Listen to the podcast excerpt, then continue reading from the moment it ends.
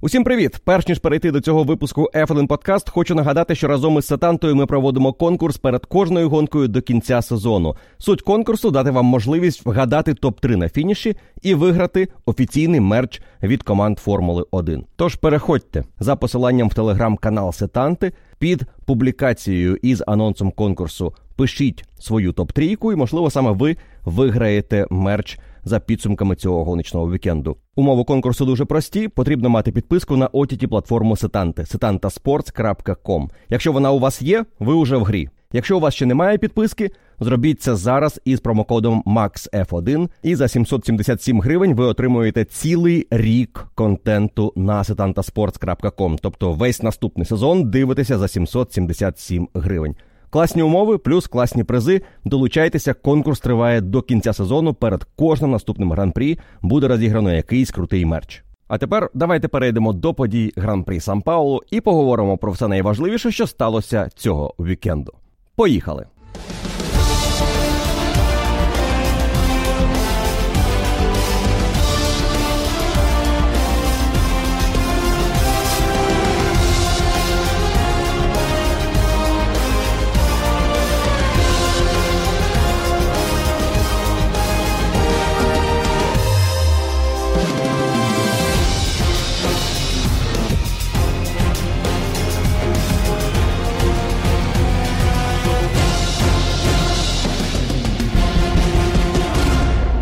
Останній спринт вікенд сезону, остання гонка із серії у три поспіль, ще одна перемога Макса Ферстапена. І ще одна спроба Ландо Норріса перемогти команду Red Bull.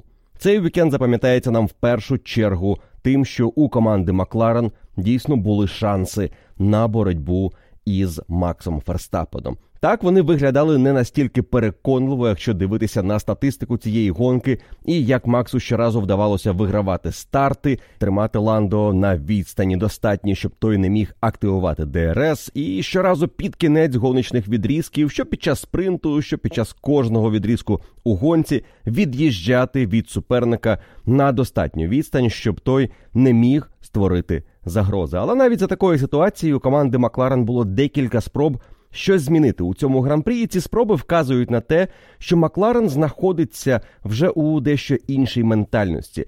Це навіть не та команда, яка ще декілька місяців тому із першими оновленнями, які дали такий результат. Почала мріяти про боротьбу із Мерседес, Астон Мартін, Феррарі і, можливо, брати подіуми, а потім, можливо, брати подіуми регулярно. Це команда, яка вже починає думати, як спробувати виграти гонку у найшвидшого пілота на найкращому боліді у цьому сезоні.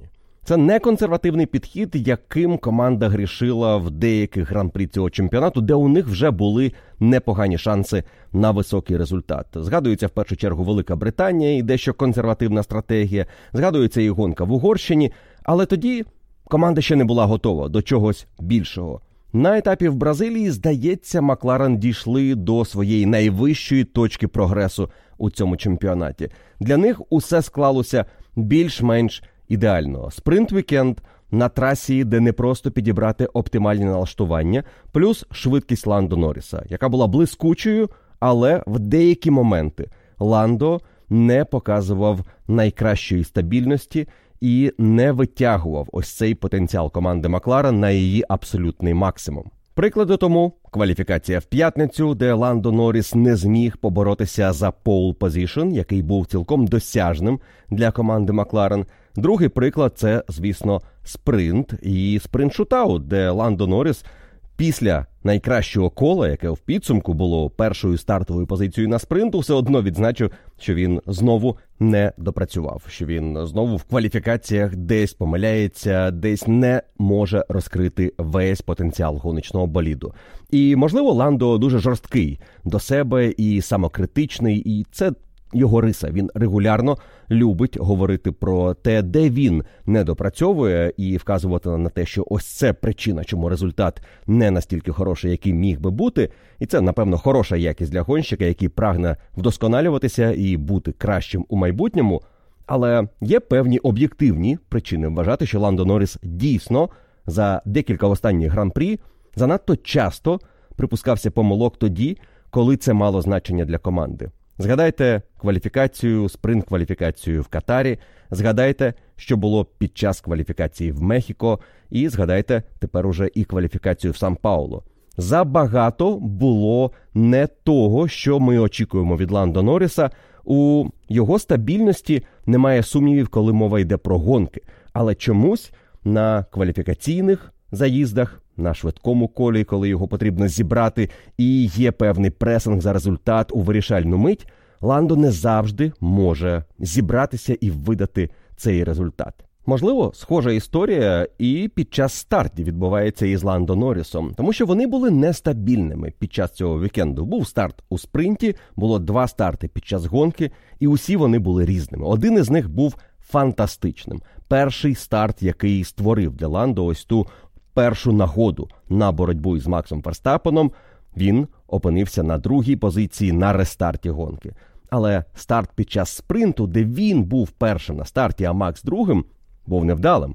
І Ландо визнав, що у другій фазі цього старту, у переході з першої передачі на другу, він не допрацював. Він трішечки більше допустив пробуксовки коліс у цей момент. Він трішки м'якше почав розганятися, розуміючи, що він може більше втратити, якщо ще далі допустить пробуксовку.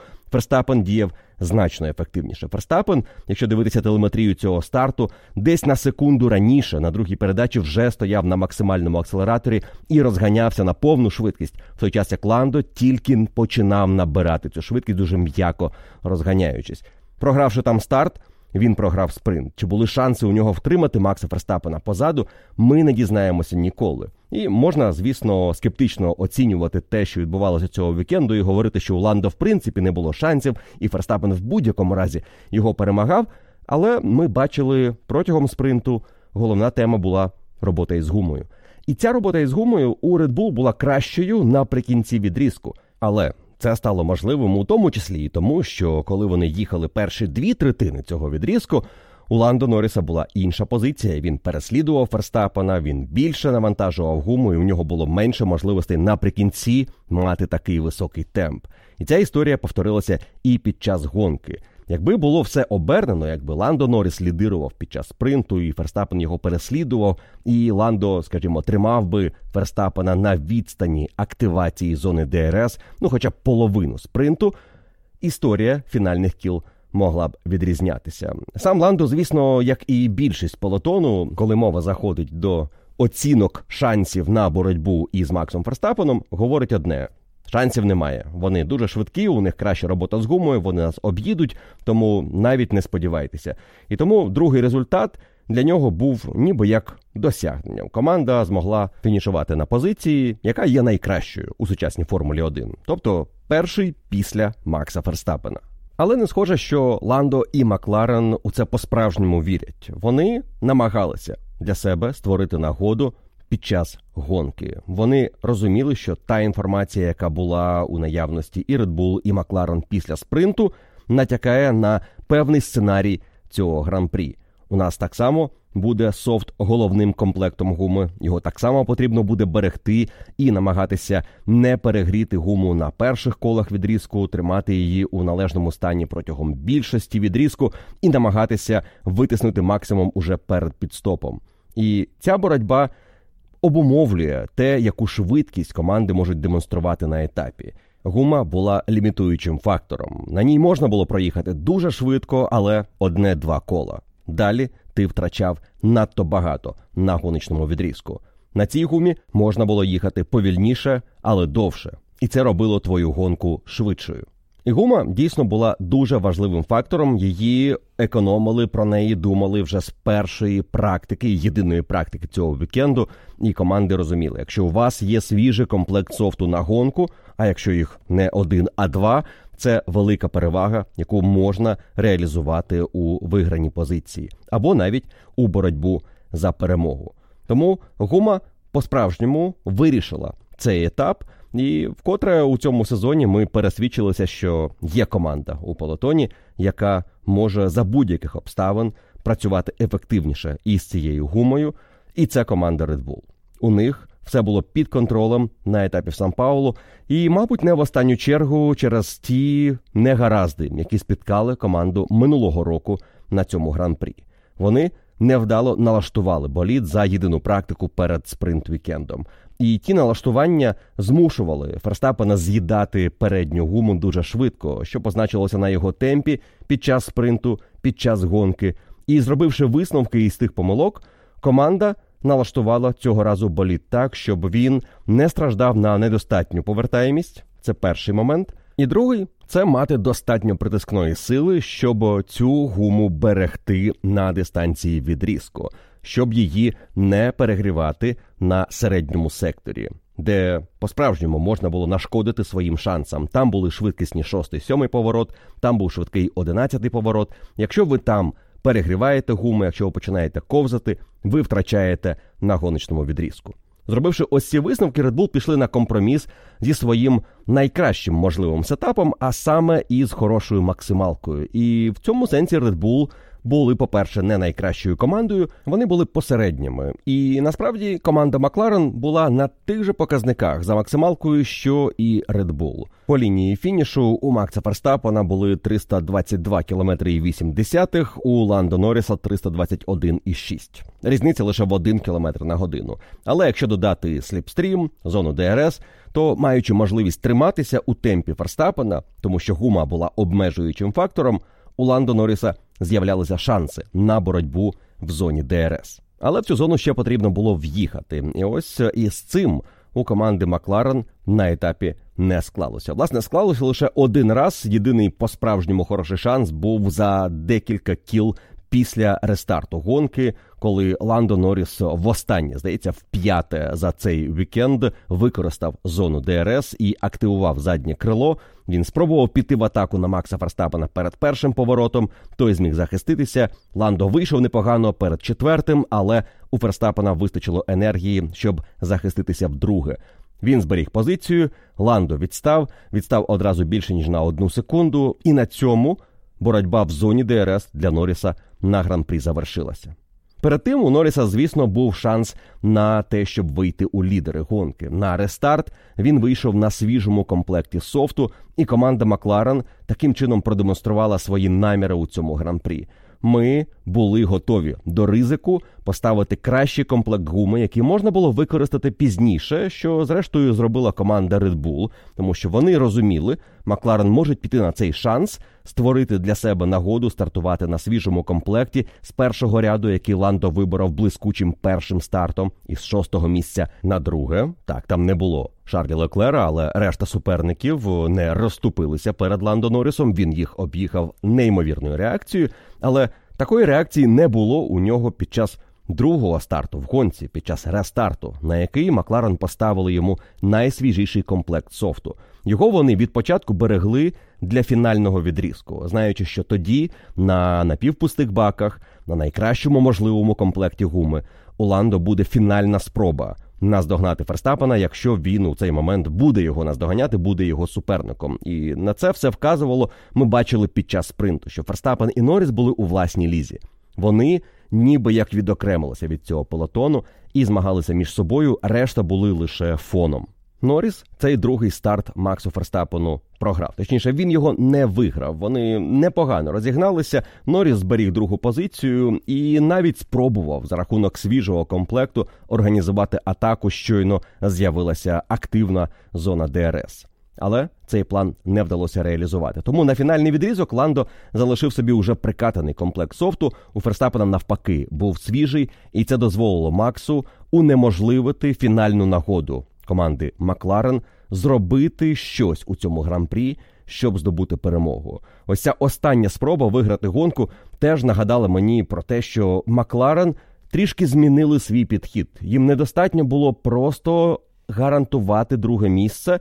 Там позаду було велике відставання до Фернандо Алонсо і Серхіо Переса. У них була своя боротьба. Ландо вигравав близько 35 секунд у цієї пари, тому не можна було говорити про те, що Макларен непокоїться про стан свого подіуму, і насправді їм можна було вже перевести двигун в безпечний режим, їхати спокійно до фінішу, і про те, що боротьба із Ферстапеном ще триває, вже не думати. Адже Ферстапен мав близько 7,5 секунд переваги перед своїм підстопом. Але Макларен зробили те, що команда Red Bull дуже добре використовувала у своїй відчайдушній спробі виграти титул із Ферстапеном в Абу-Дабі у 21-му. Коли з'являлася нагода, вони робили підстоп заради кращого комплекту гуми у надії, що у них буде шанс цей комплект реалізувати пізніше. І Ландо Норріс зробив дещо подібне. Це був подвійний план команди Макларен. По-перше, у них з'являлася нагода отримати кращий комплект на останній відрізок, якщо вони розтягували цей другий відрізок на мідіумі. І друге, те, що одразу з'являлося як нагода, те, що Ландо Норріс опинявся на першій позиції і мав перевагу над Максом Ферстапеном. І якщо на трасі з'являвся сейфтікар, то це могло дати можливість Макларен провести швидкий підстоп і залишитися лідерами. І ось таку нагоду Макларен не могли згаяти. Для цього вони залишили Ландо Норріса, але Макс Ферстапен на колі виїзду із боксів після свого фінального підстопу одразу почав прискорюватися, і команда розуміла, що їм потрібно мати менше 12 секунд відставання від Ландо Норріса, щоб безпечно їхати цей відрізок, не думаючи про ось цей сейфтікар, який може у них забрати теоретично першу позицію. Тож насправді Ландо Норріс лише на якусь мить, можливо, на півкола був у цьому вікні підстопу, який дозволяв йому повернутися лідером під сейфтікаром або віртуальним сейфтікаром. Цього не сталося. Цю нагоду було змарновано, але Ландо залишився на трасі для того, щоб мати на три кола свіжіший комплект гуми. Хоч насправді той комплект, який він поставив на підстопі, на якому він до того проїхав три кола в кваліфікації, був аналогічний комплекту Макса, який вже три кола проїхав під час цієї фінальної фази гонки. І різниця між гумою була невеликою. Можливо, у Ландо вона була трішечки у кращому стані, тільки за рахунок того, що він не проїхав ці кола, так як Макс після свого фінального підстопу.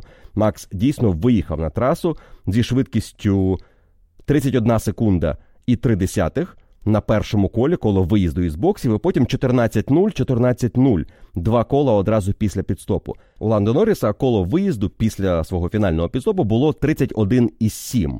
І потім 12,5 одразу найкраще коло цієї гонки, 13,8, 13,3. Він значно швидше зміг поїхати за Макса Ферстапена. Наскільки хорошим було коло виїзду у Макса Ферстапена, говорить нам перший підстоп нідерландця, тому що він виїжджав із боксів із швидкістю 32,8. І це було на секунду і 5 десятих гірше, ніж його повернення на трасу після першого підстопу. Так, тоді була гума мідіум і більше пального було в баках, але і у Ландо Норріса перший підстоп був спокійнішим, виїзд був повільнішим за те, що було на фінальному відрізку. Тому дійсно там обидва гонщики підняли ставки і діяли значно агресивніше на фінальному комплекті гуми.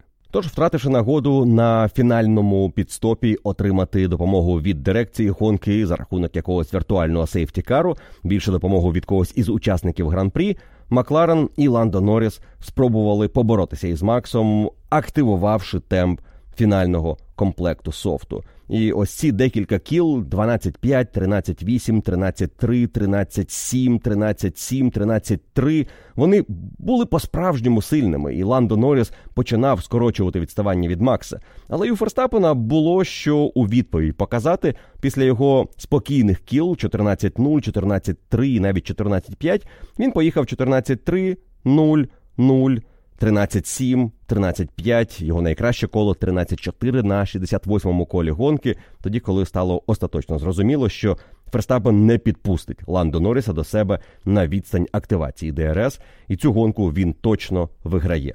Гума не дозволила пілотам показати усього, на що вони були здатні на цій трасі. Дійсно, вона була, на жаль, тим фактором, який позбавив нас частини інтриги, яка могла існувати в гонці.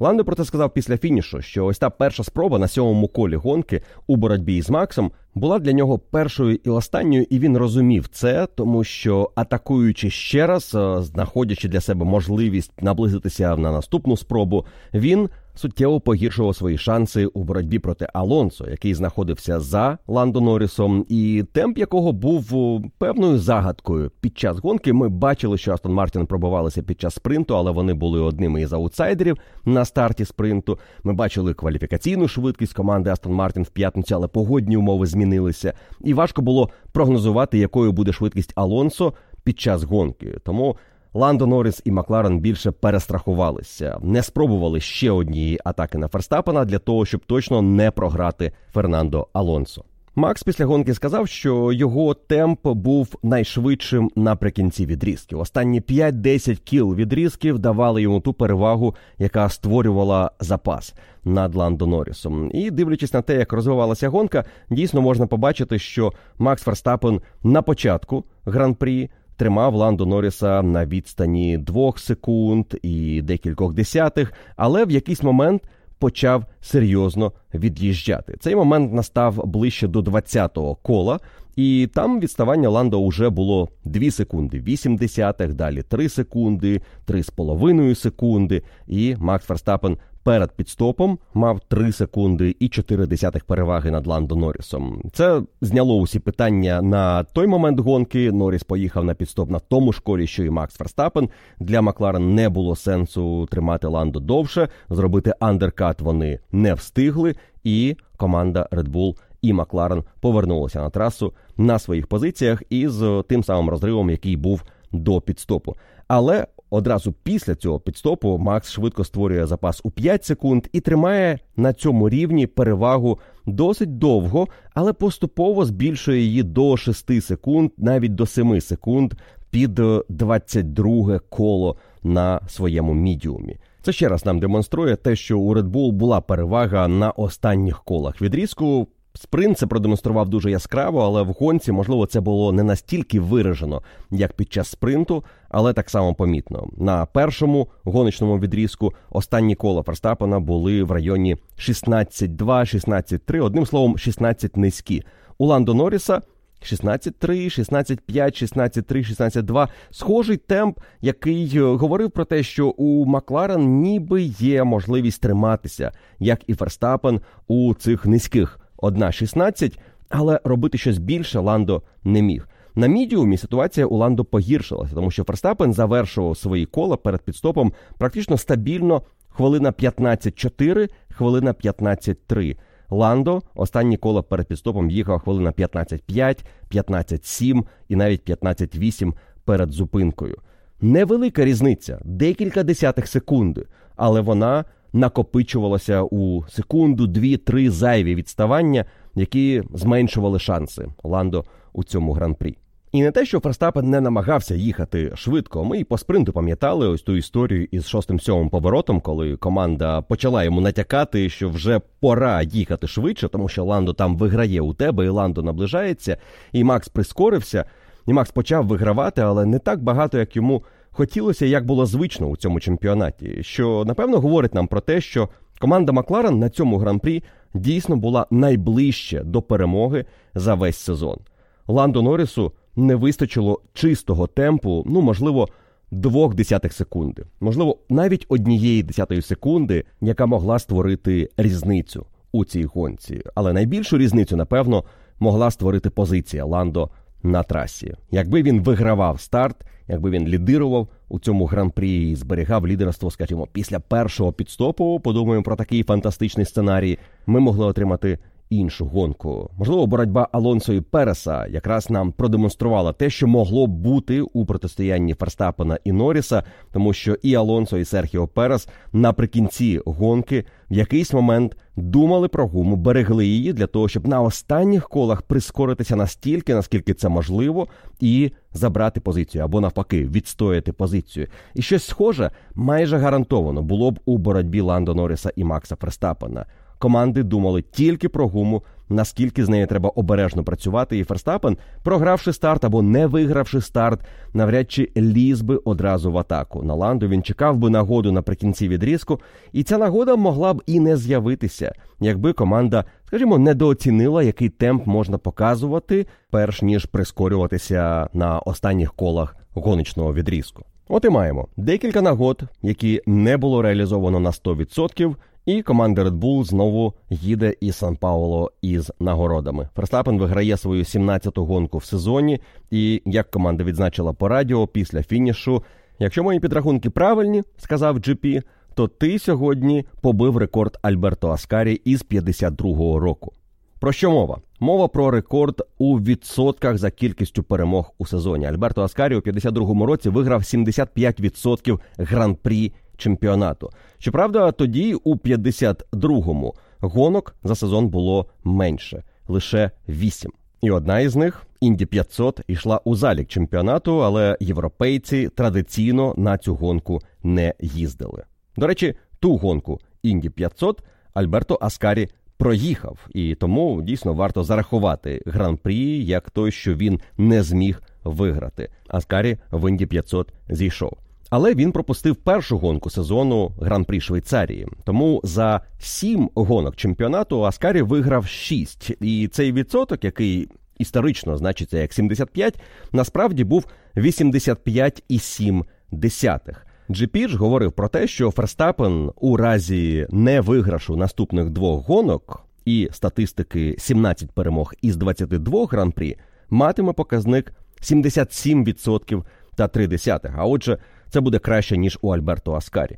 Проте справедливіше було б рахувати для Аскарі 6 перемог за 7 гран-прі. А отже, це цілих 85,7% виграних гонок за сезон. У Макса Ферстапена на сьогодні 17 перемог із 20, а отже, рівно 85%. І для того, щоб перевершити досягнення Аскарі, Ферстапену потрібно вигравати Лас-Вегас та Абу-Дабі. І тоді у нього буде 86% виграних гран-прі за чемпіонат. Ще один рекорд до того довгого списку, який є у Макса Ферстапена за цей сезон. Найбільша кількість перемог в одному чемпіонаті, найбільша кількість перемог поспіль, найвищий відсоток, найбільша кількість подіумів, зароблених очок і перемог навіть у спринті, якщо і таке рахувати. Але дещо статистично Ферстапен не зможе досягти цього сезону. І напевно, ось той рекорд я хотів би, щоб Формула 1 вважала офіційним рекордом за відсотком перемог у сезоні. У тому чемпіонаті Джим Кларк виграв першу гонку сезону Гран-прі Південної Африки, третю гонку в Бельгії, четверту у Франції, п'яту в Британії, шосту в Нідерландах і сьому в Німеччині. Він пропустив тільки гонку в Монако, другий етап чемпіонату, але тому, що Монако співпадало з Інді 500. Кларк і команда Лотус поїхали в Індіанаполіс і здобули перемогу. Але головне те, що у Формулі 1 у нього були перемоги у шести гонках із шести, в яких він брав участь. І тоді у чемпіонаті за результат сезону рахували шість найкращих гонок. І усі шість єдині шість, які Кларк на той момент проїхав до етапу в Німеччині, він виграв. А отже, на момент коронації чемпіоном 65-го року із абсолютним результатом у 100% перемог Джим Кларк не програвав у сезоні 65-го. Далі у нього були сходи в Італії, США та Мексиці, але він здобув 100% показник результатів, які йшли у залік чемпіонату. Тому до цього рекорду Максу не дотягтися, як і до рекорду Міхаеля Шумахера у 100% подіумів за сезон 2002 року. Але кількість подіумів уже перебита, і кількість перемог, і Ферстапен продовжує колекціонувати рекорди. До рекорду наблизився і Ландо Норріс. Тепер у нього і у Ніка Хайтвельда по 13 подіумів без перемог у Формулі 1. І наступний подіум Ландо, якщо це не буде перемога, зробить його у цьому сенсі рекордсменом чемпіонату. Чи хоче Ландо собі цей рекорд? Навряд. Але навряд чи він відмовиться від ще одного або двох подіумів до кінця цього сезону, який розпочався дуже складно. Після перших восьми гонок у Ландо було лише 12 очок на 101 менше за Фернандо Алонсо. Тепер його від Фернандо відділяють усього 3 очка. І швидше за все, Ландо Норріс зможе посісти четверте місце у особистому заліку наприкінці цього сезону. Це буде непоганий результат для команди, яка настільки невдало розпочала цей сезон. Команда, яка настільки вдало розпочала цей сезон, що подальші її результати виглядали лише як регрес, і останні гонки виглядали більше як агонія. Це команда Астон Мартін, і вона віднайшла свою форму на етапі в Сан Пауло. Звідки ця форма взялася, залишається питанням. Можливо, події спринт вікенду і обмежена робота із болідом в налаштуваннях, плюс точно слабші результати, ніж можна було очікувати від Феррарі та Мерседес. Можливо, від того, що Астон зрозуміли, як працювати із болідом, який вони мали в останніх гонках. Берні Колінс, яка раніше працювала в команді Астон Мартін стратегом, у Твіттері написала під час гран-прі, що за її інформацією Астон Мартін відмовилися від оновлень, які вони представили в США. І, повернувшись до старої специфікації боліду, вони змогли його налаштувати ефективніше на гонку в Сан Пауло. Можливо, це хибна інформація, і ми дізнаємося про це пізніше. Але керівник команди Майк Крак сказав, що із цією версією боліду ми спробуємо попрацювати і далі у Лас-Вегасі. Можливо, ми знайшли відповідь на свої запитання. Теж натяк на те, що вони повернулися до специфікації, яка була перед Остіном. Команда Астон Мартін мала непогані стартові позиції після кваліфікації, але тут їм не пощастило. Вони самі були ковалями свого щастя і завоювали третю і четверту позицію на гонку, що безпосередньо вплинуло на те, як пілоти могли їхати у цьому гран-прі, наскільки високий темп тримати, наскільки їм вдавалося берегти гуму і не думати про боротьбу із суперниками. І, можливо, найбільш яскравий приклад того, що у цій гонці варто було концентруватися лише на своєму темпі. Якщо у тебе була розкіш їхати на чистому треку, і у тебе було мало боротьби, ти міг розкрити потенціал краще. Лен Строл і команда Астон Мартін зробили це під час етапу в Сан Пауло. Берні Колінс написала, що це був найкращий план на гонку їхати не по суперниках, а по гумі думати тільки про те, наскільки ти ефективно використовуєш комплект перед підстопом, не відповідати на якісь підстопи, андеркати, оверкати, не намагатися реагувати на суперника, думати тільки про свій комплект. І зі стролом Астон Мартін проїхали цю гонку таким чином, і це дозволило Ленсу наприкінці гонки мати вищий темп за Алонсо і Переса. Він до них наближався. Не дуже стрімко, але наближався наприкінці гонки. І п'ята позиція абсолютно заслужена у виконанні канадського гонщика. Щодо Фернандо Алонсо і його гонки, то сам іспанець сказав, що для мене ключовим у гран-прі був навіть не обгін Серхіо Переса наприкінці, який гарантував йому подіум, а те, що він зробив на рестарті, коли випередив Льюіса Хемілтона. Перше коло на рестарті, четвертий поворот. Алонсо йде в атаку, випереджає гонщика Мерседес і опиняється за Ферстапеном та Норрісом. і має можливість їхати гонку у своєму темпі, думати про свою гуму. І це змінило для нього усе. Якби він застряг за Мерседес, якби програв позицію на старті, це могло вплинути на його темп на першому відрізку, на те, коли він поїхав на підстоп на першому відрізку, що було б на другому відрізку. І навряд чи ця боротьба із Серхіо Пересом була б настільки перспективною для Астон Мартін наприкінці гонки. Алонсо і Серхіо Перес готували себе до цієї боротьби протягом фінального відрізку. На другому відрізку гонки на мідіумах Перес в якийсь момент був швидшим за Фернандо Алонсо і відіграв значне відставання. Воно було близько 4 секунд, після чого Чеко почав стабільно з'їдати по 2, 3, іноді 4 десятих секунди з кола і скоротив відставання до однієї секунди і двох десятих. Ближче під'їхати він не зміг, тому що Фернандо Алонсо мав свіжіший комплект мідіуму. А у Чеко комплект був на 5 кіл старший. Причина тому підстоп у відповідь на зупинку Льюіса Хеймлтона. Той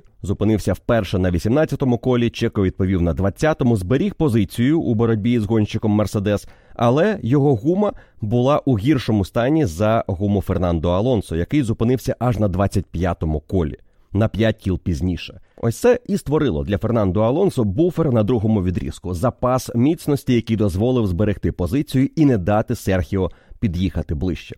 Чеко, до речі, на цей перший підстоп відреагував негативно, сказавши команді, навіщо ми робимо підстоп після Льюіса Хеймлтона і намагаємося з ними боротися. Вони не наші суперники. І насправді Чеко був правий. Як написала Берні Колінз, тут була гонка конкретно стану гуми а не позиції на трасі. Позиція на трасі не мала значення. Тут можна було обганяти, і ми це бачили. Пілоти, які мали кращу гуму, отримували достатню перевагу, щоб пройти суперника. Боротьба виникала лише за рівних ситуацій, коли гума була у схожому стані, і коли дійсно була боротьба за позицію. Хемілтон програвав би позицію Серхіо Пересу, якби той зупинився пізніше, але тоді Чеко мав би кращу гуму на другий відрізок і, можливо, більше шансів на боротьбу із Алонсо наприкінці, тому що на свій фінальний підстоп Фернандо Алонсо пішов уже відповідаючи на підстоп Серхіо Переса. Чеко зупинився на 46-му колі, Алонсо на 47-му, тому що потрібно було зберігати позицію. І Алонсо знав, що у нього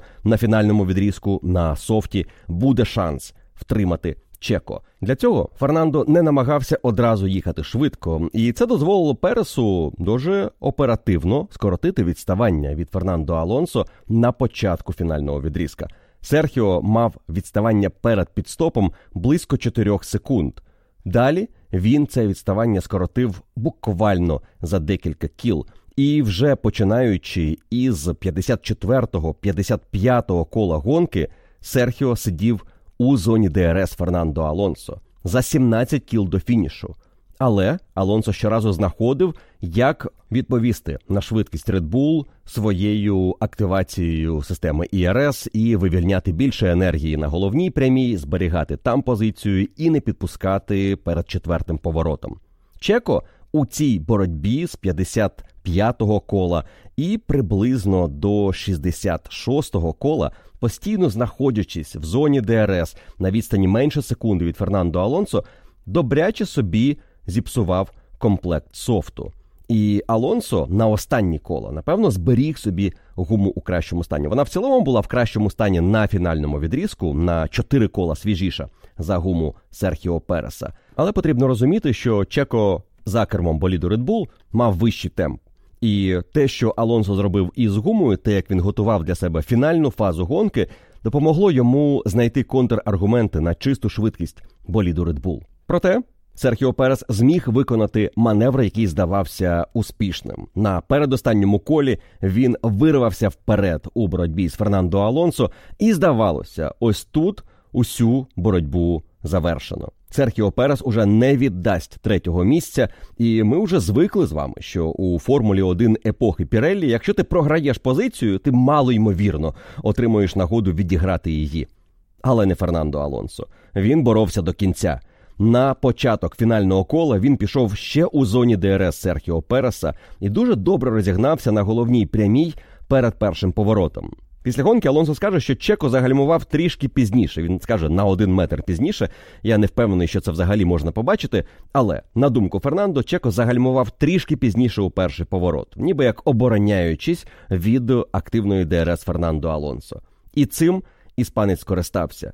Він краще увійшов в еску Сенни, краще вийшов із третього повороту і зміг піти в атаку перед четвертим. Фінальна зона ДРС, де Алонсо міг повернути позицію, була реалізована на усі 100%. На фініші їх розділило лише 5 сотих секунди. Деякі кадри в соцмережах е, трішечки вводять в оману, наскільки маленькою була різниця між болідами Red Bull та Астон Мартін, тому що лінія фінішу знаходилася значно раніше ніж деякі стоп-кадри, які зробили вже по завершенні гонки. Мовляв, ніс боліду Астон Мартін був лише на декілька сантиметрів попереду боліду Red Bull. Ні, на швидкості за 300, за якої пілоти перетинали лінію фінішу, перевага у 5 сотих секунди це перевага у майже 5 метрів.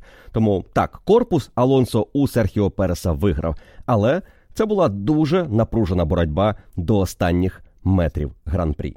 Що допомогло команді Астон Мартін виграти цю боротьбу? По-перше, налаштування на низьку притискну силу. Якимось дивом Астони знову почали ефективно працювати із гумою, те, що було їхньою головною перевагою на старті чемпіонату, і що потім раптом зникло. Але в Сан Паулу вони могли ефективно працювати з гумою, плюс мати достатньо легке заднє крило, щоб не програвати багато на прямих. І це дозволило бути на рівних із командою Red Bull. Тому у Серхіо Переса вже не було тієї відомої з першої фази чемпіонату переваги в зоні ДРС, коли Red Bull могли на 25-30 км на годину більше вгравати у суперників. Також треба сказати, що на трасі в Інтерлагосі на висоті 700 з гаком метрів над рівнем моря розріджене повітря, і воно створює менше опору. Тому боліди, які традиційно гірше працюють на швидкісних трасах, тут страждали менше, що теж допомогло команді Астон Мартін. Боротьба Алонсо та Переса була настільки захопливою на останніх колах, що Ферстапен зізнався після фінішу, що в якийсь момент він задивився на екран трансляції і на фінальному колі ледь не проїхав повз четвертий поворот. Фернандо Алонсо і Серхіо Перес після фінішу дуже тепло обійнялися і один одного привітали з цією боротьбою. Алонсо сказав Чеко, що не потрібно було так мене напружувати. Згадай, що я вже не молодий. І Фернандо після фінішу також нагадали про його епічну дуель із Міхаелем Шумахером в Імолі 2005 року, коли він стримав значно швидший боліт Феррарі. На що Алонсо відповів: тоді, мабуть, було легше, і запитав у Ферстапена і Норріса, А вам скільки було? Максу було сім. Норрісу лише 5. Вони вперше втрьох піднялися на подіум, і по завершенні гонки Ландо виклав фотографію в соцмережі, підписавши Я і чемпіони. На трьох у них непогані здобутки: 84 перемоги та 5 титулів. Зовсім з іншим настроєм поверталися із Сан Паулу команди Феррарі та Мерседес. Кожна мала свої пригоди і дуже неприємні цього вікенду, але дещо у них було спільне. Вони жахливо працювали з гумою. І ось те, що у них було спільним в Сан Паулу, напевно, було у них спільним і під час спринт вікенду в Остіні.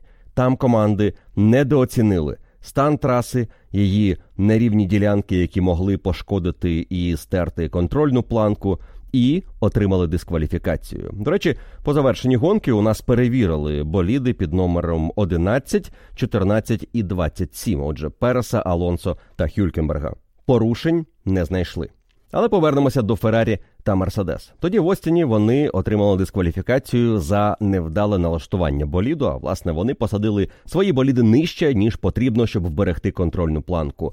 Обидві команди визнали, що цього разу вони діяли консервативніше і спробували уникнути повторення тієї історії. Це означало для обох команд гіршу роботу з гумою, гіршу притискну силу і більші проблеми в гран-прі. Феррарі навіть мали ще одну проблему, яку вже змогли усунути на гонку в неділю. Їхній болід під час спринту серйозно перегрівався, особливо у Карлоса Сайнца. Але їм в певній мірі пощастило, що погодні умови змінилися протягом вікенду, і це означає, що Фіа дозволяє навіть в режимі парк Ферме змінити охолодження боліду, якщо температура в п'ятницю під час кваліфікації кардинально відрізняється від того, що відбувається в інші дні. І такою була історія цього вікенду. Тому проблем із перегрівом у Феррарі в гонці не було. Принаймні не було із того, що ми знаємо про гонку Карлоса Сайнца. У нього були трішки інші проблеми. Перша із щепленням він невдало стартував, і йому не подобається те, як ця система працює уже не першу гонку, але принаймні він зміг стартувати у цьому гран-прі. Це не вдалося зробити Шарлю Леклеру, який отримав дивну проблему на прогрівочному колі. Під час проходження шостого повороту, прогріваючи колеса, електроніка дала збій, і вона вимкнула гідравліку. Миттєво кермо стало важким, і гонщик не впорався із керуванням і його винесло у відбійник. Шарль спробував завести болід знову, і на якусь мить системи усі запрацювали, але за секунд 30 знову вимкнулися. Тому для нього це означало завершення гонки достроково. І реакція по радіо Шарлі Леклера була ніби з невірою у те, що відбувається. Чому мені так не щастить? Чому я такий невезучий? Команда Феррарі на цьому етапі мала чудову нагоду конвертувати кращі стартові позиції у набрані очки проти команди Мерседес, яка ще слабше провела цей гран-прі. Але у підсумку у боротьбі Феррарі та Мерседес різниця. Очок була лише два на користь Феррарі за цей етап. Між ними було 22 очка перед гонкою в Сан Паулу, 20 перед фінальними двома гран-прі сезону могло бути значно менше, якби Леклер із другого місця розпочав гонку. Він не боровся б за подіум, і команда Феррарі точно не претендувала б на те, щоб виграти боротьбу у Норріса, Алонсо або Серхіо Переса.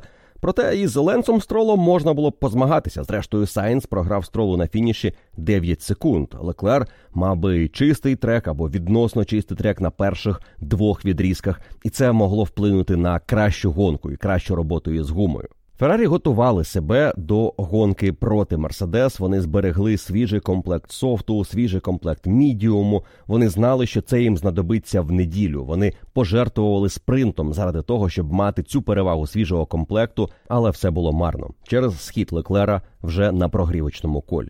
Невдачами Феррарі в Мерседес не скористалися. У них не було для цього швидкості. Тото Вольф пішов настільки далеко, що сказав, що ця гонка була їхньою найгіршою за 13 років після повернення Мерседес як заводської команди у Формулу 1 у 2010-му. Я не впевнений, що варто говорити, що це була найгірша гонка за цей період. Зрештою, згадаємо нещодавнє Сінгапур 22-го року, старт із третього місця для Хеймлтона і фініш дев'ятим. І Рассел стартував останнім 20-тим, фінішував 14-тим. Це гірший результат ніж те, що Мерседес показали на Інтерлагосі. Можна згадати і щось давнє, наприклад, Іспанія 13-го року. У Росберга і Хеймлтона був дубль на старті. Але на фініші вони були шостим та дванадцятим. Мерседес з'їдали гуму під час того етапу. І щось подібне було і на Інтерлагосі у 23-му. І я думаю, що звісно на те, як тото відчуває цю гонку, вплинуло те, що вона щойно завершилася. Але при цьому і очікування від команди були іншими. Якщо у тій же Іспанії вони, мабуть, не планували боротися за перемогу, а Сінгапур від початку був складним вікендом. То в Інтерлагосі вони сподівалися, що болід, який останнім часом був регуляром на подіумах, продовжить давати їм шанси на боротьбу за місце в топ-3. Ну, можливо, за місце у топ-5. В підсумку Хеймлтон у цій гонці фінішував восьмим. Він пропустив Гаслі, пропустив Сайнца. Вони програли команді Астон Мартін, не говорячи про Red Bull і про Ландо Норріса на Макларен.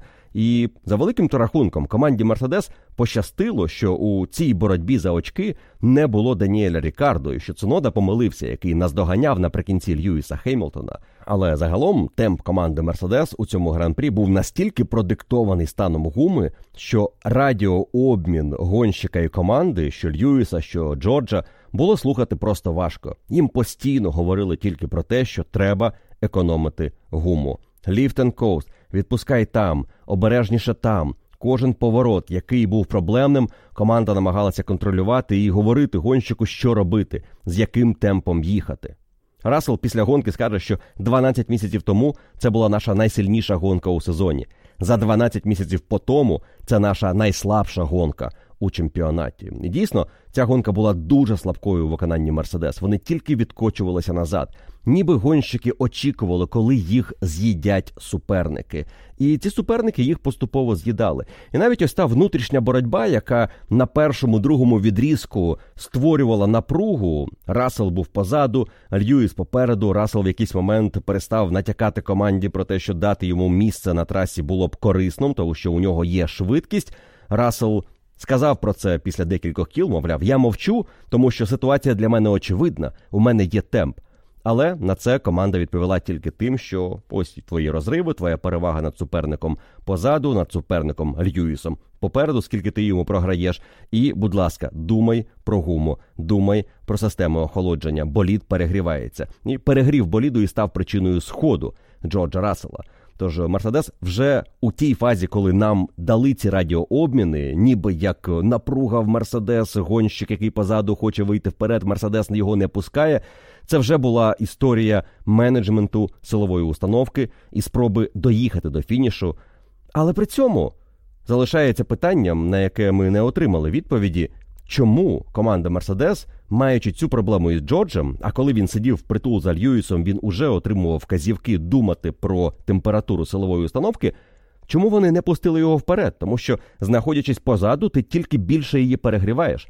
Дуже дивна історія, яка поки що залишається загадкою, чому саме так команда діяла в тій ситуації. Але напевно вони були приречені в будь-якому разі програти Карлосу Сайнцу, що і сталося на другому відрізку. Ну а потім Льюіс Хемілтон ще й програв П'єру Гаслі. Причому це сталося незадовго після фінального підстопу. Гаслі зупинився на 46-му колі, як і Льюіс, і вже на 50-му вийшов вперед. Як і у випадку із командою Феррарі, причиною, чому Мерседес цього вікенду виступили слабко, була спроба вберегти контрольну планку. Вони змушені були підняти болід вище, ніж їм хочеться, і тому їхня направляюча пластина, оновлена декілька етапів тому, працювала менш ефективно. Створюючи менше притискної сили нижньою частиною боліду, Мерседес були змушені поставити більше заднє крило, щоб берегти гуму на середньому секторі. Поставивши більше заднє крило, вони втрачали на прямих. Плюс проблема із системами охолодження. Для того, щоб вони працювали ефективно, їм потрібно було відкрити більше отворів. А отже, аеродинаміка працювала менш ефективно. Це як замкнене коло. Мерседес не могли з нього вилізти протягом цього вікенду, і одна практика перед спринтом тільки ускладнювала їм завдання. Звісно, кожна команда мала тільки одну практику, але для Мерседес це вже тенденція чемпіонату. І Тото Вольф сказав, що ми далеко не чемпіони спринтів у цьому сезоні, і це правда. Цього року у спринтах команда Мерседес набрала не так вже і багато очок. Вони не аутсайдери цього заліку. Вони набрали 35 очок на одне менше за Макларен, на 8 менше за Феррарі, але вони четверта команда за результативністю під час спринтів.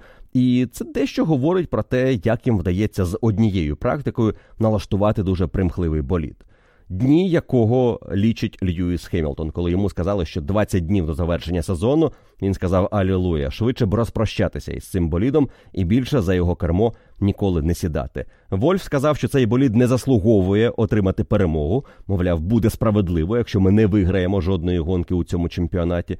Але після такої гонки я не думаю, що хтось взагалі може думати про якусь потенційну перемогу Мерседес у цій першості. Мерседес провели дуже слабкий вікенд, і їм потрібно ще втримати другу позицію у Кубку конструкторів за фінальні два гран-прі. Темп під час етапу в Сан Паулу у Льюіса Хемілтона був дев'ятим із усіх, хто зміг фінішувати. Це говорить про те, що Мерседес навіть перевиконали план або реальну перспективу для себе у цьому гран-прі і фінішували вище, аніж заслуговували. І сталося це тільки тому, що пілот, який був швидшим за Льюіса Хеймлтона за середнім темпом, розпочав цю гонку фактично із колом відставання від пелотону. Це нас повертає до першого старту гонки, а саме аварії Алекса Албона та Кевіна Магнусона, спричиненої контактом боліду Ніко Хюлькенберга із болідом Алекса Албона, який в свою чергу відскочив у болід Кевіна Магнусона, і вони завершили гонку миттєво у першому повороті. Магнусен, до речі, встиг ще й наздогнати і вдарити болід Оскара Піастрі. І це створило серйозні проблеми для команди Макларен, пошкодження заднього крила, дифузору. І Макларен змогли виконати заміну в момент червоного прапору і повернути Оскара в гонку. Але як і у випадку із Даніелем Рікардо, це було вже у колі відставання від лідерів. Чому так сталося? Виникає питання. Рікардо став жертвою колеса, яке відлетіло від боліду Вільямс, і воно потрапило в заднє крило. Воно зламало заднє крило, і наприкінці першого кола, коли уже був режим сейфті кару, Рікардо та Піастрі поїхали в бокси. Причому вони заїхали в бокси в гараж для того, щоб виконати роботи. Обидва гонщики заїхали туди із наміром швидше за все гонку завершити, тому що команди не бачили, як можна виконати ремонтні роботи у форматі звичайного підстопу. Це було неможливо. Цікаво повернутися до моменту появи сейфтікару і також відзначити, що це сталося, коли переважна більшість гонщиків знаходилася на підході до четвертого повороту або проходили четвертий п'ятий поворот. Це досить нестандартне рішення дирекції, адже зазвичай сейфтікар випускають тоді, коли уже пелотон встигає розібратися на першому колі із боротьбою за позиції. Небезпеки у цей момент немає жовті прапори в районі першого повороту. А отже, можна дочекатися майже завершення кола і випускати сейфтікар. Але чомусь директор гонки вирішив, що сейфтікар потрібен одразу, і ми отримали нейтралізацію гонки. В деяких е, епізодах боротьба не була завершена, і довелося командам дивитися на те, хто в якій позиції був і чи встиг відіграти позицію суперника, чи опинився попереду, ну подай на декілька сантиметрів, щоб е, зберегти це місце на момент відновлення гонки. І найбільш спірною була ситуація із Серхіо Пересом, але він не встиг відіграти позицію Джорджа Рассела. І ось пелотон зібрався за сейфтікаром і проїхав по пітлейн, щоб не збирати уламки у першому повороті.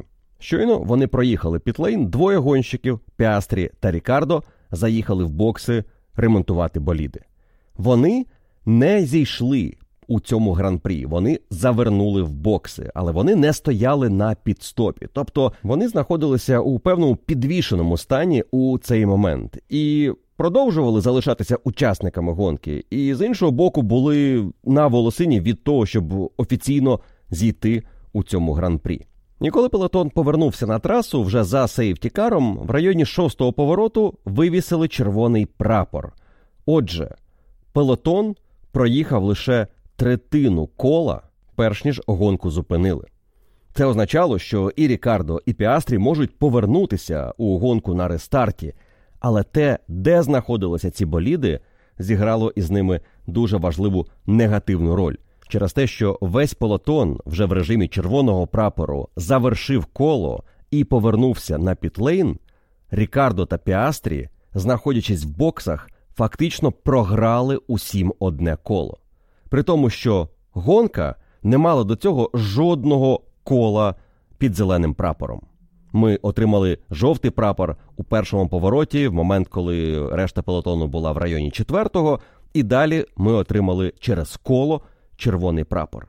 І Рікардо про це говорив після фінішу, що правила абсолютно недоречні, що вони мають бути більш гнучкими. В цьому немає сенсу. Ми не проїхали жодного гоночного кола, і раптом ми опиняємося у колі відставання. Як контраргумент можна сказати, що і Рікардо, і Піастрі виявилися щасливцями, що їх взагалі допустили на рестарт гонки. Якби не було червоного прапору, до якого залишаються питання, чому саме червоний прапор, що стало причиною зупинки гонки? Уламки в першому повороті, те, що боліду доведеться прибирати, маячня раніше на це не зважали, але чомусь було прийнято рішення, що нам потрібен рестарт, який створює знову небезпеку аварії в першому повороті. Чи є в цьому логіка? Чи можливо краще декілька кіл проїхати за сейфтікаром крізь pit lane і прибрати перший поворот і дати рестарт? За такого сценарію, звісно, ані Рікардо, ані Піастрі швидше за все не поверталися б у цей гран-прі, якби повернулися то й з відставанням у декілька кіл. І їм в певній мірі пощастило бути учасниками цієї гонки, але не пощастило, що вони опинилися в боксах роботи не були там, де відбувається пітстоп, і вони не знаходилися на fast lane, куди прибули усі гонщики після червоного прапору. Якби і Піастрі, і Рікардо знаходилися на fast lane, їм повернули б коло, яке вони програли через те, що пелотон зміг перетнути ось ту лінію safety car у вже під червоним прапором. Це було у нас не так давно в Азербайджані у 21-му, коли Мазепіну дозволили проїхати одне коло перед рестартом гонки, тому що він програвав це коло. Таким чином, і Рікардо, і Піастрі поверталися б в одне коло із лідером.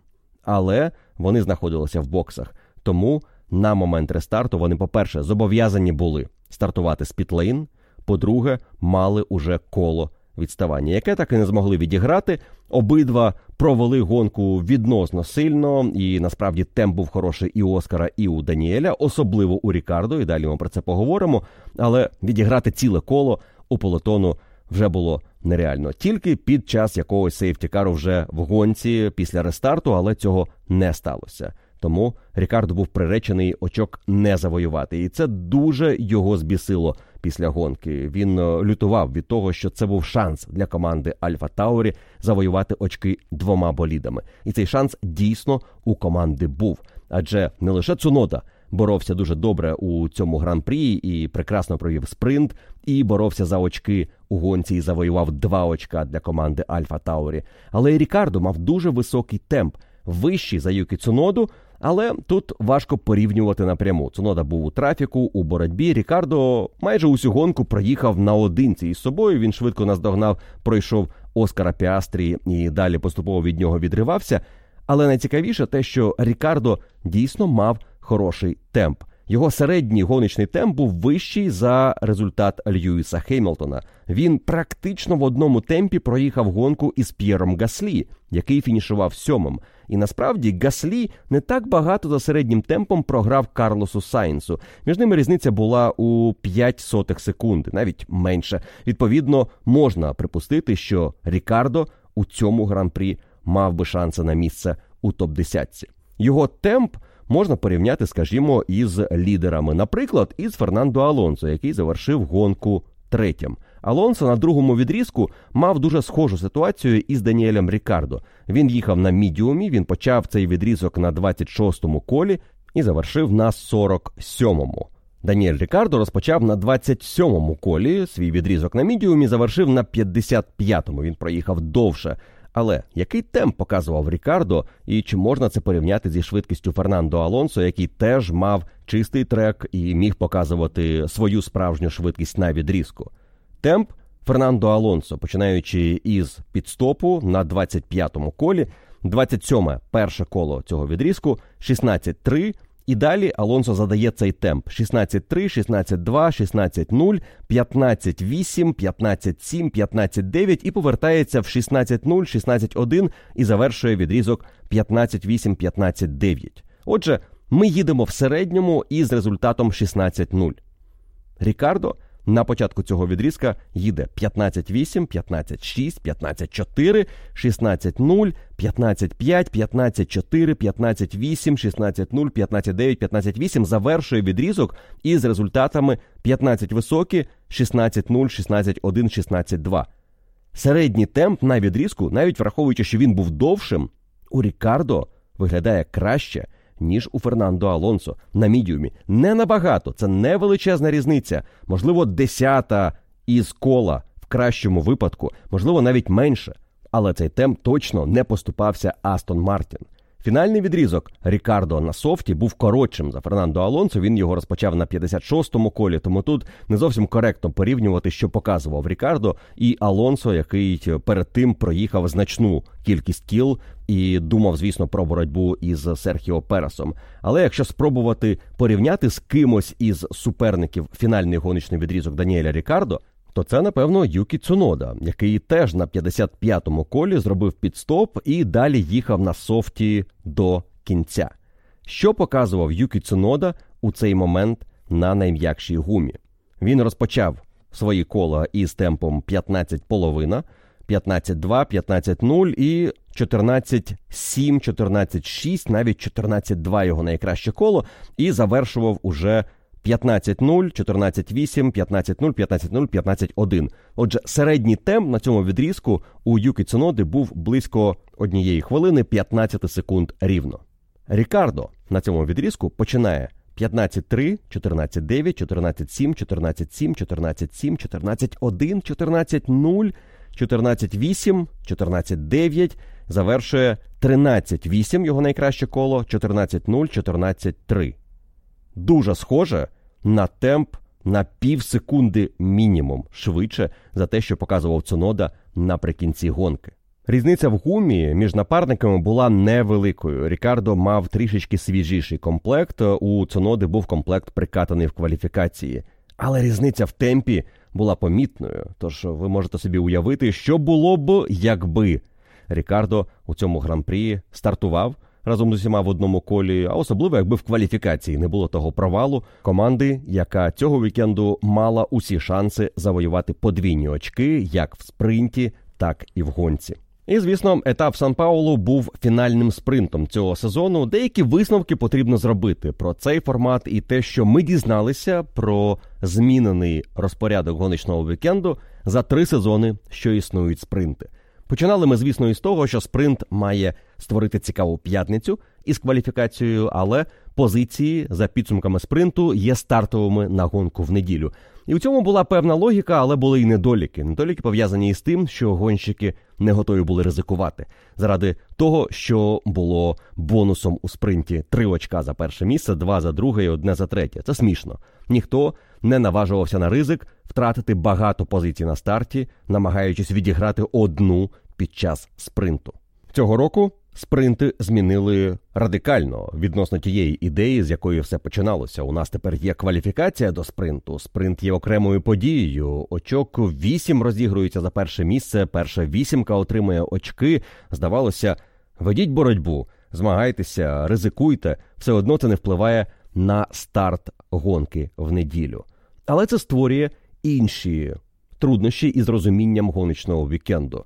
П'ятниця кваліфікація неділя гонка. Посередині щось окреме, що не впливає на те, що відбудеться в неділю. Але команди змушені працювати із тим, як вони налаштували боліди ще на кваліфікацію. Тому повторна кваліфікація до спринту є повторенням того, що є в п'ятницю, і навряд чи ви очікуєте іншого результату. І в основному результат повторюється. Так, є зміни за позиціями. Хтось проводить кращу першу сесію, хтось гіршу. Але різниця не настільки радикальна, щоб говорити, що це щось змінює. При цьому Сама кваліфікація до спринту, яка відбувається за 4 години до старту спринту, отже, є велика пауза між подіями. Ця кваліфікація триває довше ніж сам спринт, при тому, що її формат вкорочений і навіть змінений по використанню гуми. Є обмеження на перші два сегменти, але можливо їх недостатньо. Можливо, часу навіть забагато. Під час спринту в Сан Паулу ми бачили, що на фінал спринт шутауту Команди просто чекали, коли будуть останні три хвилини, щоб виїхати на одну спробу, тому що доводилося берегти гуму. І гума насправді є найбільшим лімітуючим фактором по спринт-вікенду, адже вона постійно є у голові стратегів команд. Вони думають про те, як розподілити використання комплектів, щоб мати якомога кращі шанси в неділю. А комплектів використовувати доводиться багато. Обов'язково мідіум у двох сегментах спринт-шутауту, напевно, мідіум або навіть soft обов'язково в спринті, багато софтів під час кваліфікації, а усього їх шість софтів на вікенд і чотири мідіуми. Плюс два харди, який іноді є абсолютно безперспективним комплектом, який команди навіть не використовують, як це було під час вікенду в Сан Пауло. Всі від'їздили на харді практику, але далі про цю гуму забули. Майже усі говорять про те, що спринт себе не виправдовує. Гонщики проти цього формату, команди проти цього формату. Вони говорять, що його потрібно змінювати і розуміють, для чого він у Формулі 1, а Формула 1 має цифри. І цифри говорять про те, що за третій квартал цього року чемпіонат заробив більше, ніж за третій квартал минулого року. Спринти, вочевидь, працюють. Є дані телевізійних трансляцій. Є дані навіть з F1 TV, хоч там вибірка значно менша, ніж телевізійна глобальна аудиторія. І ці цифри говорять про те, що люди вмикають кваліфікацію в п'ятницю, спринт шутаут в суботу, спринт в суботу і, звісно, дивляться гонку в неділю. Якщо цифри говорять про те, що аудиторія збільшилася акумулятивно за гоночний вікенд, спринт нікуди не подінеться. Але можливо зміниться формат. Тому що і сама Формула 1, наприклад, її президент Стефано Домінікалі, відзначили після цього вікенду, що, мабуть, нам потрібно буде за зиму прийняти рішення разом із босами команд, яким має бути спринт у наступному сезоні. Те, що спринт буде, це я думаю, вже гарантія, факт, що їх буде 6 мінімум, теж гарантія, але можливо зміниться порядок гоночних сесій вікенду зі спринтом. Поки що ходять розмови про те, що можуть залишити і кваліфікацію до спринту, і сам спринт недоторканними, але саму кваліфікацію перенесуть на п'ятницю. Сам спринт відбудеться в суботу зранку, а головна кваліфікація до гонки в неділю відбудеться в суботу ввечері, що зробить певний логічний порядок гоночного вікенду. Ми спершу від'їжджаємо спринт, потім готуємося до старту гонки в неділю. Відверто скажу, іноді ловив себе на думці, а які стартові позиції в неділю Якщо у нас щойно був спринт перед тим, не те, що я не знав, що саме визначає, важко було згадати, хто на якій позиції стартує, тому що кваліфікація була аж в п'ятницю. А ми ще провели і спринт шутаут, і спринт, і перед гонкою в тебе трішечки каша в голові від того, хто коли на що претендував. І це формула хоче змінити. Є певна нелогічність послідовності сесії, але є логіка у тому, що найцікавіше а це спринт і гонка, має відбуватися у прайм-тайм ввечері, в суботу і в неділю, або по обіді, в суботу і в неділю. Спринт кваліфікація в прайм-тайм в п'ятницю і сам спринт зранку в суботу отримають менше уваги вболівальників. І Формула 1 швидше за все буде на цьому наполягати у перемовинах, що це знизить цифри, знизить рекламні контракти, знизить прибуток чемпіонату. А отже, і команди будуть заробляти менше. Команди можуть сказати, що нам краще заробляти менше, але давати якісніше шоу вболівальникам. І подивіться, що про спринти думають пілоти, думають самі вболівальники. Хоч формула може апелювати тим, що більше про негатив висловлюються люди, які хочуть змін. А люди, яких усе влаштовує, будуть менш схильними щось писати у соцмережах. Тому весь цей гамір навколо спринтів не може бути об'єктивною картиною сприйняття цього формату. Ходять різні розмови про те, що у паддоку обговорюються у якості альтернативи спринтам, як їх можна покращити. Є ідеї з оберненою стартовою решіткою, але це не вирішує питання кваліфікації. Є ідея окремого заліку, можливо, навіть із хорошим призовим фондом за підсумками спринт сезону. Але тоді усе одно або чемпіон, або хтось із топ-пілотів отримає цей приз. Навіщо багатих робити багатшими? Залишається теж відкритим питанням. Жодна із цих ідей не вирішує головної проблеми, як зробити так, щоб спринт не заважав головній події, ніби її доповнював, але при цьому не перетягував на себе зайву увагу або ж не створював того, що потрібно подивитися, але ти не зовсім то і хочеш це бачити. Це ніби частина чемпіонату, але зайва частина чемпіонату, яка майже не впливає на основні події сезону. Так, під час останніх спринтів ми отримали ось цю інтригу Альфа Таурі, Вільямс борються за очки і навіть завойовують щось. Для них це важливо для їхньої боротьби у кубку конструкторів, але це не факт, що буде працювати і надалі. Одним словом, спринт як формат сам себе загнав у глухий кут і, намагаючись покращити його, все більше і більше з'являється думок, що найкращим покращенням буде скасувати спринт як такий, повернутися до стандартного формату гоночного вікенду. Три практики, кваліфікація, гонка все як у старі добрі часи.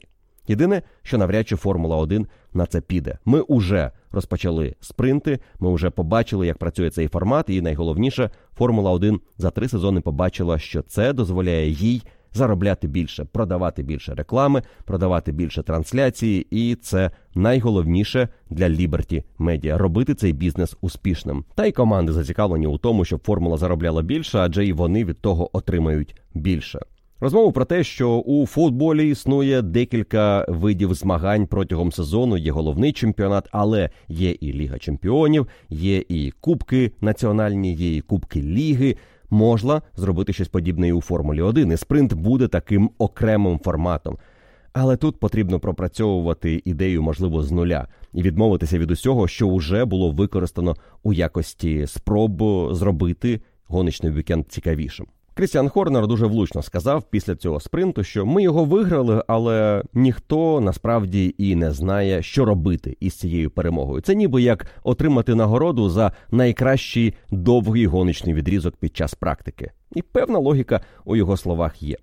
Можливо, дійсно Формулі 1 потрібно радикально відмовитися від ідеї змагатися під час вікенду на болідах Формули 1 і влаштувати якусь моносерію на однаковій техніці. Не обов'язково формульні боліди. Це можуть бути просто спортивні автомобілі, один виробник, моносерія, 20 пілотів змагаються в якійсь кваліфікації, стартують в певному порядку, борються між собою і змагаються за призові, за реальні гроші. До речі, те, чого немає у Формулі 1. Пілоти не заробляють у якості призових нічого від чемпіонату, лише від своїх контрактів і того, що прописано у цих домовленостях із командами. Хтось прописує лише базову ставку і невеличкі бонуси за щось по справжньому особливе. Хтось робить акцент на великі бонуси за очки, за подіуми, за поули і перемоги. Але команди платять гонщикам, тут можна зробити щось окреме і влаштувати для пілотів можливість заробити більше, тому що деякі гонщики заробляють небагато. Вони відверто говорять, що новачкам складно, маючи контракт на 200, 300, можливо 400 тисяч євро за сезон. Ти маєш багато видатків, ти маєш найняти свого тренера, ти маєш постійно з ним подорожувати. І деяким гонщикам у перші сезони навіть важко опинитися в нулі за своїми витратами. Тож для них це було б чудовим способом заробити непогані гроші і показати, що вони можуть за кермом однакової техніки, не боліда Формули 1, це не буде безпосередньо говорити про їхні якості як гонщика Формули 1, але за кермом рівної техніки показати дещо, позмагатися за перемогу тоді, коли у них реальних шансів на це під час чемпіонату немає. Ви подивилися на таку гоночну серію, коли, скажімо, у пілотів є година на кваліфікацію, це водночас і практика, звикнути до техніки, звикнути до траси, до інших точок гальмування, траєкторій. Це будуть дуже щільні результати, тому що у нас дійсно гонщики екстра класу, і потім вони змагаються за перемогу. Мені здається, це було б крутою розвагою і для пілотів, і для нас із вами, і дозволило б запросити вболівальників на трибуни і в п'ятницю, і в суботу, і мати чимало трансляцій. Але головна подія гран-прі Формули 1 за кермом болідів Формули 1 відбудеться саме тоді, коли і має відбутися в неділю. По обіді із дистанцією у 305 кілометрів після визначених позицій у кваліфікації, яка відбулася в суботу. Ось такі думки щодо спринту і того, що ми бачили у цьому чемпіонаті, із цим форматом цікаво дізнатися вашу думку. Тож напишіть у коментарях під цією публікацією, що ви думаєте про спринти, і чи сприймаєте ви їх позитивно, чи для вас це радше обов'язкова програма, яку потрібно подивитися, але ви хотіли б займатися у цей час чимось іншим.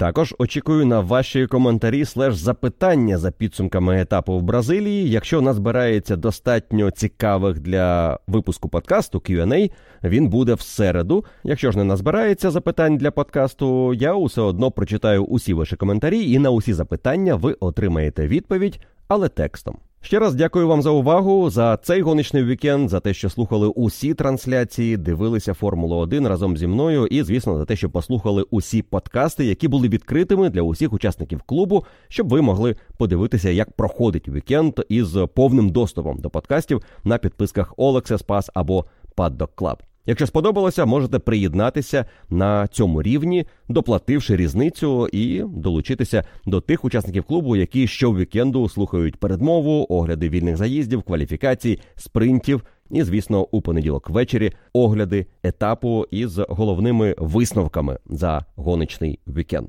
На цьому в мене все на сьогодні. Дякую за увагу і до зустрічі у наступному випуску вашого улюбленого подкасту про Формулу 1.